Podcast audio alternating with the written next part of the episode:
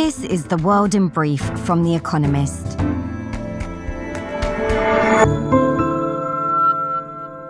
Our top stories.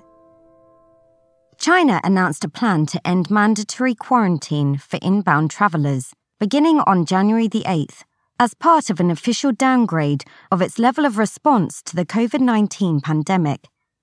China's president, Xi Jinping, earlier said that more targeted, patriotic health campaigns are needed during the latest phase.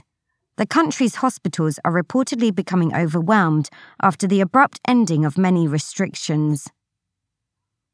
Taiwan's defense minister said China sent 71 warplanes and seven naval vessels on strike drills, rehearsals for conflict, into its air defense zone on Sunday.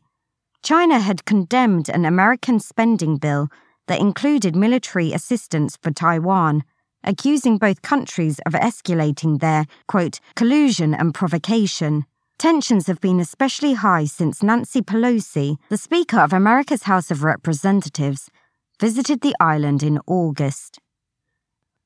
A Ukrainian drone attacked an airbase deep within Russia, reportedly killing three people.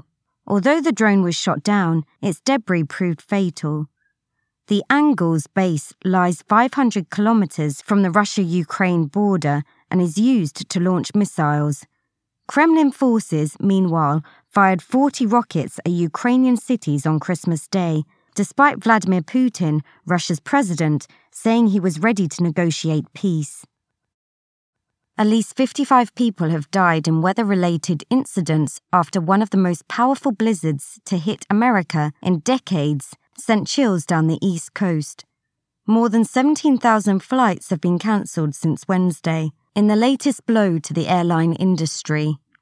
Meanwhile, Bloomberg reported that production of natural gas is around 10% below average as wells and pipes freeze over.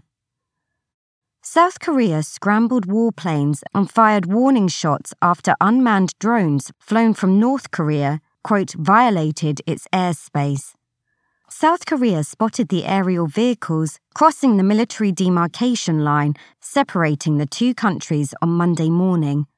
The last time a North Korean drone was discovered in the south was in 2017, but 2022 has been a record year for missile testing by the north.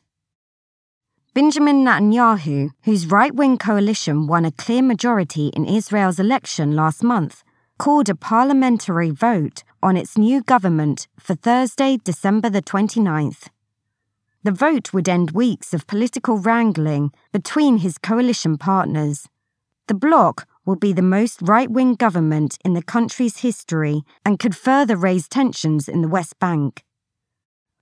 Toyota produced 833,104 vehicles in November, a record for the month with global production at the Japanese car maker 1.5% higher than in November last year. Although the supply chain crunch of car parts caused by the pandemic has eased somewhat, the rising cost of materials, COVID in China, and a shortage of semiconductors is still restraining production. And fact of the day $3 trillion the collective market value lost by America's five tech giants in 2022. And now, here's a deeper look at the day ahead. 2023 in preview. Trump and Biden both want to run again. This week, we are looking ahead to next year's big stories. Today, what will be shaping the Americas? America is about to witness an exciting new political era, or a bludgeoning grudge match that almost nobody wants. Which it will be will depend on what happens to Donald Trump. Will he prevail over Republican primary opponents to meet Joe Biden in a rematch in 2024? Or will younger rivals defeat one or both of the aging antagonists to secure their party's presidential nomination? Mr. Trump's narcissism remains the black hole around which American politics revolves, but Ron DeSantis, Florida's governor, has emerged as a Republican powerhouse. His counterpart in Virginia, Glenn Youngkin, and Mike Pence, the former vice president, are also attracting attention. Mr. Biden, meanwhile, will probably announce a bid for re election despite his age and low approval ratings.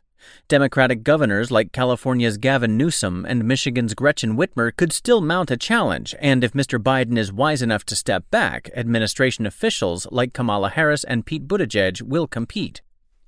Americans fear for the health of their democracy, but if each party has a new generation of leaders jockeying for position, voters could see an inspiring demonstration of its vitality. 2023 in preview America's economy is set for a downturn, not a crisis. Start with the bad news America is heading for a recession. Over the past half century, whenever inflation has reached an annual rate of more than 5%, a downturn has been needed to suppress it.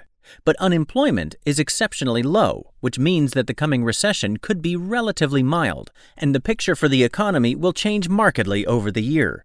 Disinflation will eventually take hold. By the end of 2023, talk will turn to when the Federal Reserve might start cutting interest rates. Meanwhile, the government will have its hands full implementing the giant investment programs signed into law in recent months for semiconductors, electric vehicles, renewable energy, and more. This is a bold plunge into industrial policy. The Biden administration is already running into trouble as allies from Europe and Asia accuse it of protectionism. It will have an even harder time hitting its targets without squandering billions of dollars. 2023 in Preview An End to the War on Drugs in Latin America? The relationship between Latin America and the superpower to the north has never been easy. In 2023, as recently elected leftist leaders begin to implement their policies, tensions could mount over perennial questions of security and migration, especially over the quote, war on drugs launched by President Richard Nixon in 1971. Ideas about liberalizing cocaine are gaining traction in Colombia. The country's first leftist president, Gustavo Petro, has advocated negotiating with gangs, protecting poor farmers who plant coca, and regulating cocaine consumption for medical use.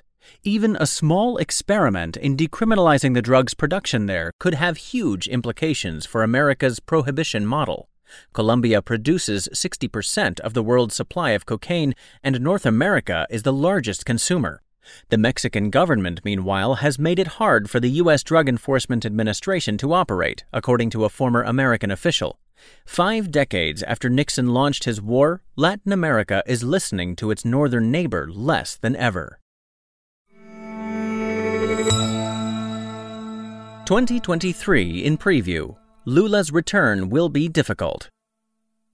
After four disastrous years under Jair Bolsonaro, Brazil will have a new president in 2023, Luiz Inácio Lula da Silva, a leftist who held the job between 2003 and 2010.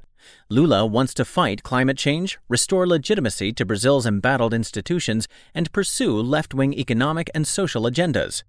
But he faces a polarized population and a tough economy. Bolsonarismo will remain a powerful force probably far beyond 2023. To carry out his plans to help the poor, Lula must secure the support of Congress, which means doling out pork and patronage. At the same time, he must assure markets that he is not planning a spending spree. Otherwise, interest rates will shoot up and the currency will suffer.